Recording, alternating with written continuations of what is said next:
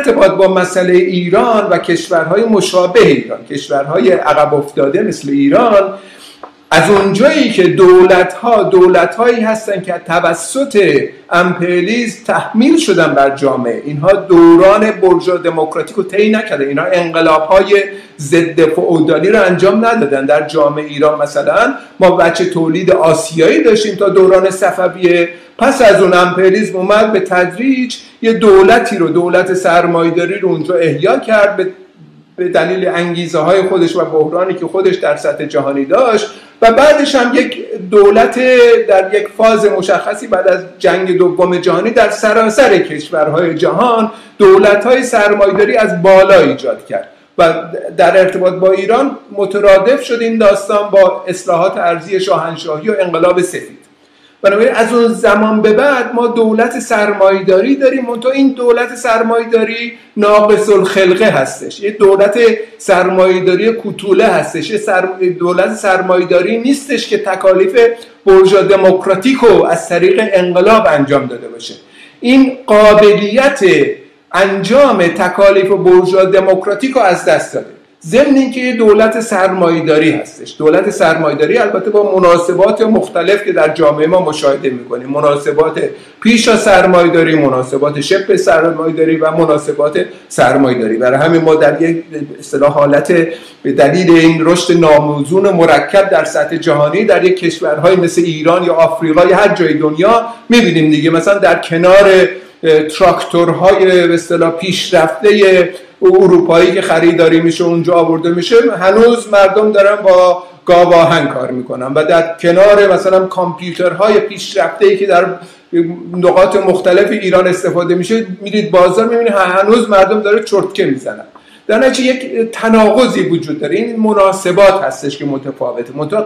قدرت که در در دولت هستش و این بچه تولید یه بچه تولید سرمایه‌داری هستش. در نتیجه انقلاب ما هم در داخل ایران به دلیل این شکل ویژه‌ای که در واقع سرمایه‌داری از بالا اعمال شده یک تکالیف مرکبی خواهد داشت. یعنی از یک سو ما مواجه هستیم با یک سلسله تکالیف برجا دموکراتیک عقب افتاده ای که نه زمان شاه نه زمان فعلی تونسته حل بکنه. مثلا یکی از نکات بسیار محوری و اصلی حل مسئله ملی. این دولت و دولت ما قبل از اون حل مسئله ملی رو از یک طریق عمل حل کرد و اونم سرکوب.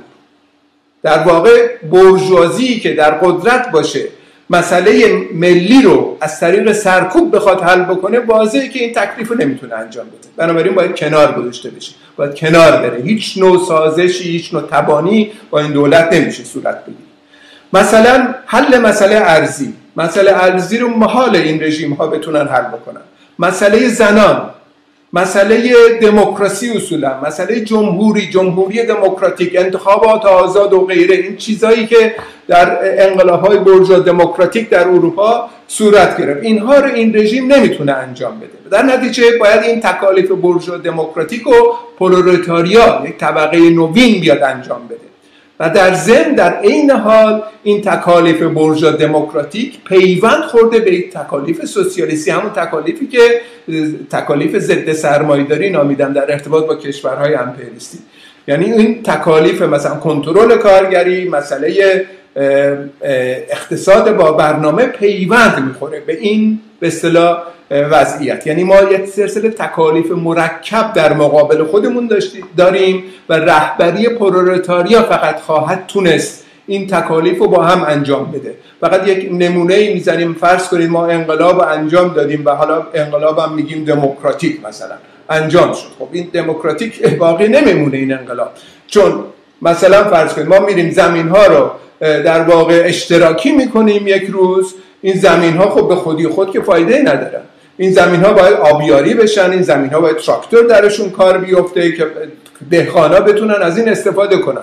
در نتیجه میریم سراغ بانک ها میگیم آقایون شما بیایید و وام هایی به این دهقانا بدید که اینها زمین ها رو رشد بدن و حاصل خیز بکنن. واضح بانک ها این کار نمی‌کنن. باز بانک ها میگه نه ما در واقع از این پولا به کسی نمیدیم. خب اولین قدم اولین قدم اون هر رژیمی که هر دولتی که روی کار میاد از طرف پرولتاری اینه که این بانک ها رو مصادره بکنه. هیچ راهی دیگه ای نیستش.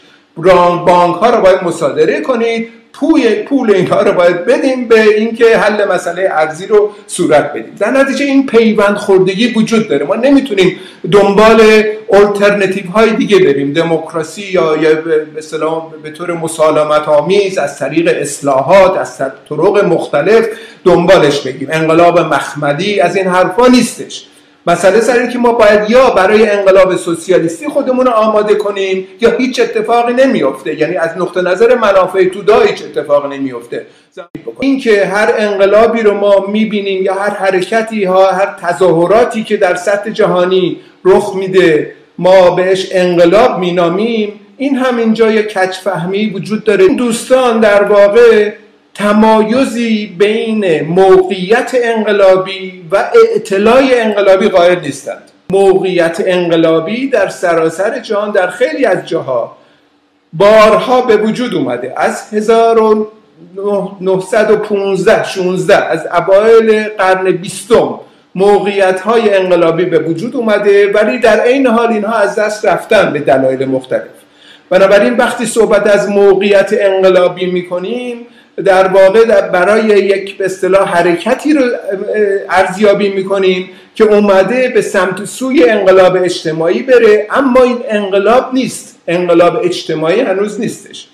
در نتیجه اطلاع انقلابی زمانی هستش که اون انقلابی که ما مد نظر داریم یعنی انقلاب سوسیالیستی رو رقم می‌زنه. یعنی در شرایطی که در واقع سه عنصر مهمی همزمان باید در اون شرایط وجود داشته باشه برای اینکه تشخیص بدیم. این انقلاب انقلاب اجتماعی خواهد بود.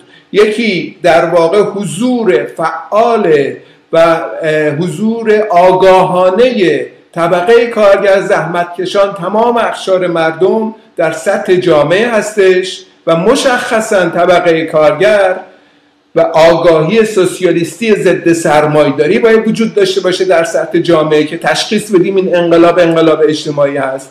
دومین نکته و مهمتر از اون که پیوند خورده به نکته اول تدارکات این انقلاب باید از پیش ریخته شده باشه. یعنی این مسئله فاکتور حزب پیشتاز انقلابی مهم. و فاکتور سوم هم به هر حال تضادی هستش که حکام درش درگیر میشن. بحران عمیق اینها هستش که اینها قابلیت حاکمیت رو از دست مسئله سرنگونی هم مسئله همونطور که اشاره کردم از دل به اصطلاح تحلیل های مشخص مارکسیستی به وجود میاد ولی یک انحرافی هم اینجا وجود داره یک بدفهمی هم وجود داره.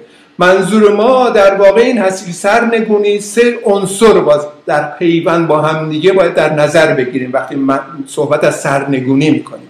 یکی عنصر طرح شعار سرنگونی است. عنصری که در برنامه ما باید باشه. چون ما اعتقاد داریم که انقلاب سیاسی باید انجام بشه برای اینکه انقلاب اجتماعی رو صورت بدیم. این یه نکته است نکته دوم اینه که تدارک سرنگونی. تدارک سرنگونی نیاز به حزب پیشتاز کارگری داره. همچی حزبی در داخل ایران وجود خارجی نداره. هیچ حزبی امروز در خارج داخل هر جایی که هست نماینده بخش رهبری پرولتاریا نیستش. در نتیجه تا حزب پیشتاز انقلابی وجود نداشته باشه چون تا رهبران عملی طبقه کارگر در رهبری این حزب وجود نداشته باشن مسئله سرنگون به شعار تو خالی خواهد بود. سومین نکته که مسئله مهمی هست در پیوند با این اینه که این رژیم سرنگون شد اون رژیم بعدی اون نیروی سازنده که می‌خواد تکالیف انقلاب انجام بده کیا هستن؟ اگه قراره این احزاب خود ساخته. بخوام بیان سرنگون بکنن خودشون بشن جای این رژیم.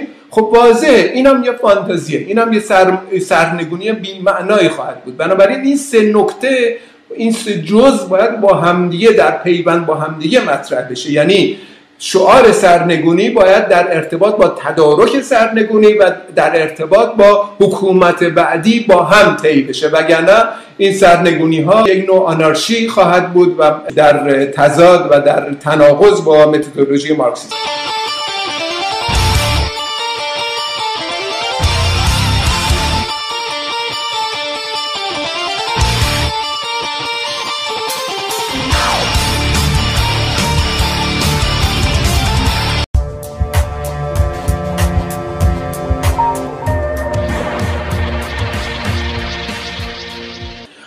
ارتباط با مسئله ایران و کشورهای مشابه ایران کشورهای عقب افتاده مثل ایران از اونجایی که دولت ها دولت هایی هستن که توسط امپریالیسم تحمیل شدن بر جامعه. اینها دوران برجا دموکراتیک رو طی نکرده اینها انقلاب های ضد فئودالی رو انجام ندادن. در جامعه ایران مثلا ما بچه تولید آسیایی داشتیم تا دوران صفویه پس از اون امپریالیسم اومد به تدریج یه دولتی رو دولت سرمایداری رو اونجا احیا کرد به به دلیل انگیزه های خودش و بحرانی که خودش در سطح جهانی داشت.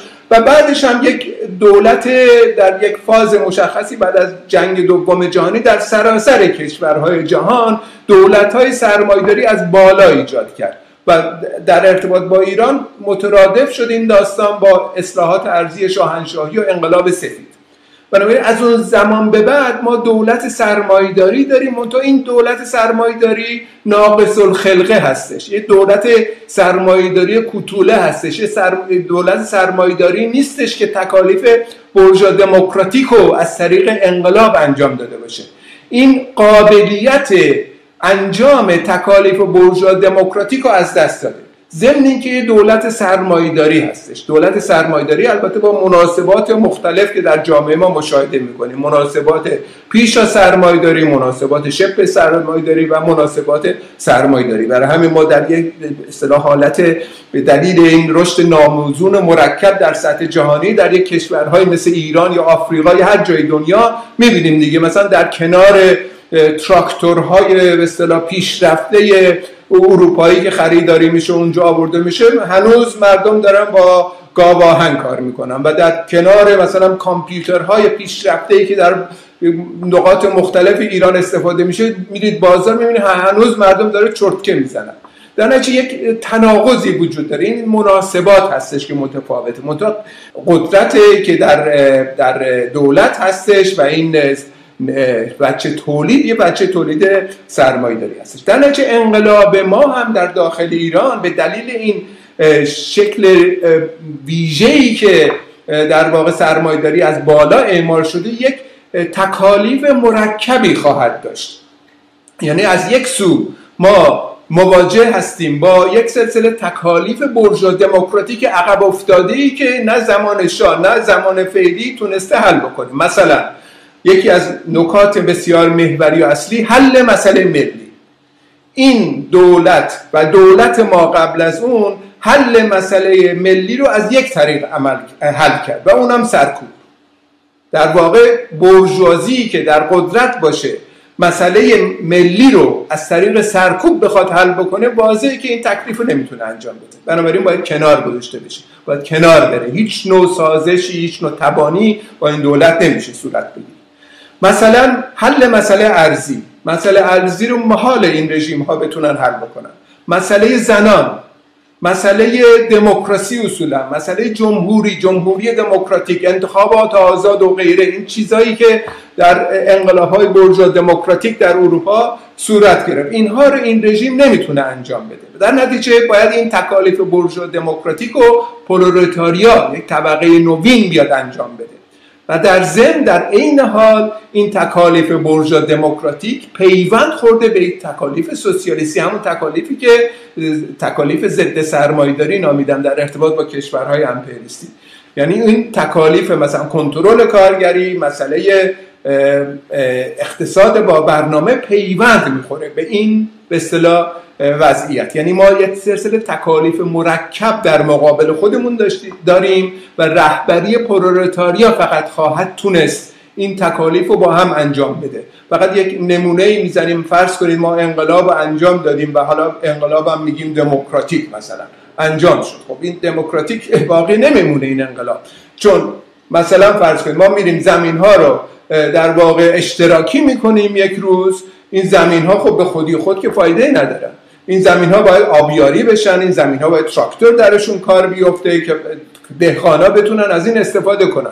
در نتیجه میریم سراغ بانک ها میگیم آقایون شما بیایید و وام هایی به این دهقانا بدید که اینها زمین ها رو رشد بدن و حاصل خیز بکنن. واضح بانک ها این کار نمی‌کنن. باز بانک بانک ها میگه نه. ما در واقع از این پولا به کسی نمیدیم. خب اولین قدم اولین قدم اون هر رژیمی که هر دولتی که روی کار میاد از طرف پرولتاری اینه که این بانک ها رو مصادره بکنه. هیچ راهی دیگه ای نیستش. بانک ها رو باید مصادره کنید. توی پول اینها رو باید بدیم به اینکه حل مسئله ارزی رو صورت بدیم. در نتیجه این پیوند خوردگی وجود داره. ما نمی‌تونیم دنبال الटरनेटیو های دیگه بریم. دموکراسی یا یا به طور مسالمت آمیز از طریق اصلاحات از طرق مختلف دنبالش بگیم. انقلاب مخمدی از این حرفا نیستش.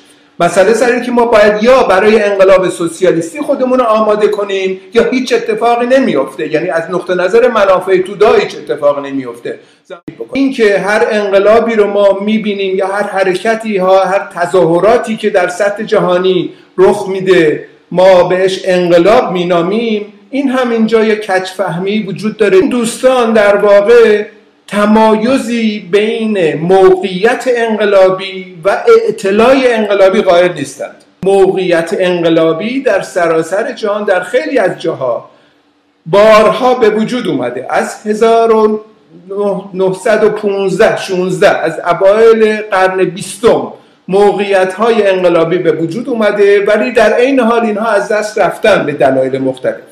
بنابراین وقتی صحبت از موقعیت انقلابی می‌کنیم در واقع برای یک به اصطلاح حرکتی رو ارزیابی می‌کنیم که اومده به سمت سوی انقلاب اجتماعی بره. اما این انقلاب نیست. انقلاب اجتماعی هنوز نیستش. در نتیجه اطلاع انقلابی زمانی هستش که اون انقلابی که ما مد نظر داریم یعنی انقلاب سوسیالیستی رو رقم می‌زنه. یعنی در شرایطی که در واقع سه عنصر مهمی همزمان باید در اون شرایط وجود داشته باشه برای اینکه تشخیص بدیم این انقلاب انقلاب اجتماعی خواهد بود. یکی در واقع حضور فعال و حضور آگاهانه طبقه کارگر زحمتکشان تمام اخشار مردم در سطح جامعه هستش و مشخصا طبقه کارگر و آگاهی سوسیالیستی ضد سرمایداری باید وجود داشته باشه در سطح جامعه که تشخیص بدیم این انقلاب انقلاب اجتماعی هست. دومین نکته و مهمتر از اون که پیوند خورده به نکته اول تدارکات این انقلاب باید از پیش ریخته شده باشه. یعنی این مسئله فاکتور حزب پیشتاز انقلابی مهم. و فاکتور سوم هم به هر حال تضادی هستش که حکام درش درگیر میشن. بحران عمیق اینها هستش که اینها قابلیت حاکمیت رو از دست مسئله سرنگونی هم مسئله همونطور که اشاره کردم از دل به اصطلاح تحلیل های مشخص مارکسیستی به وجود میاد ولی یک انحرافی هم اینجا وجود داره یک بدفهمی هم وجود داره. منظور ما در واقع این هست که سرنگونی سه عنصر باز در پیوند با هم دیگه باید در نظر بگیریم وقتی صحبت از سرنگونی می‌کنیم. یکی عنصر طرح شعار سرنگونی است عنصری که در برنامه ما باید باشه. چون ما اعتقاد داریم که انقلاب سیاسی باید انجام بشه برای اینکه انقلاب اجتماعی رو صورت بدیم. این یه نکته هستش نکته دوم اینه که تدارک سرنگونی. تدارک سرنگونی نیاز به حزب پیشتاز کارگری داره. همچی حزبی در داخل ایران وجود خارجی نداره. هیچ حزبی امروز در خارج داخل هر جایی که هست نماینده بخش رهبری پرولتاریا نیستش. در نتیجه تا حزب پیشتاز انقلابی وجود نداشته باشه چون تا رهبران عملی طبقه کارگر در رهبری این حزب وجود نداشته باشن مسئله سرنگون به شعار تو خالی خواهد بود. سومین نکته که مسئله مهمی هست در پیوند با این اینه که این رژیم سرنگون شد اون رژیم بعدی اون نیروی سازنده که می‌خواد تکالیف انقلاب انجام بده کیا هستن؟ اگه قراره این احزاب خود ساخته. بخوام بیان سرنگون بکنن خودشون بشن جای این رژیم. خب واضحه. اینم یه فانتزیه. اینم یه سر... سرنگونی بی معنایی خواهد بود. بنابراین این سه نکته این سه جز باید با همدیگه در پیوند با همدیگه مطرح بشه. یعنی شعار سرنگونی باید در ارتباط با تدارک سرنگونی و در ارتباط با حکومت بعدی با هم طی بشه. وگرنه این سرنگونی ها یک نوع آنارشی خواهد بود و در تضاد و در تناقض با متدولوژی مارکسیسم.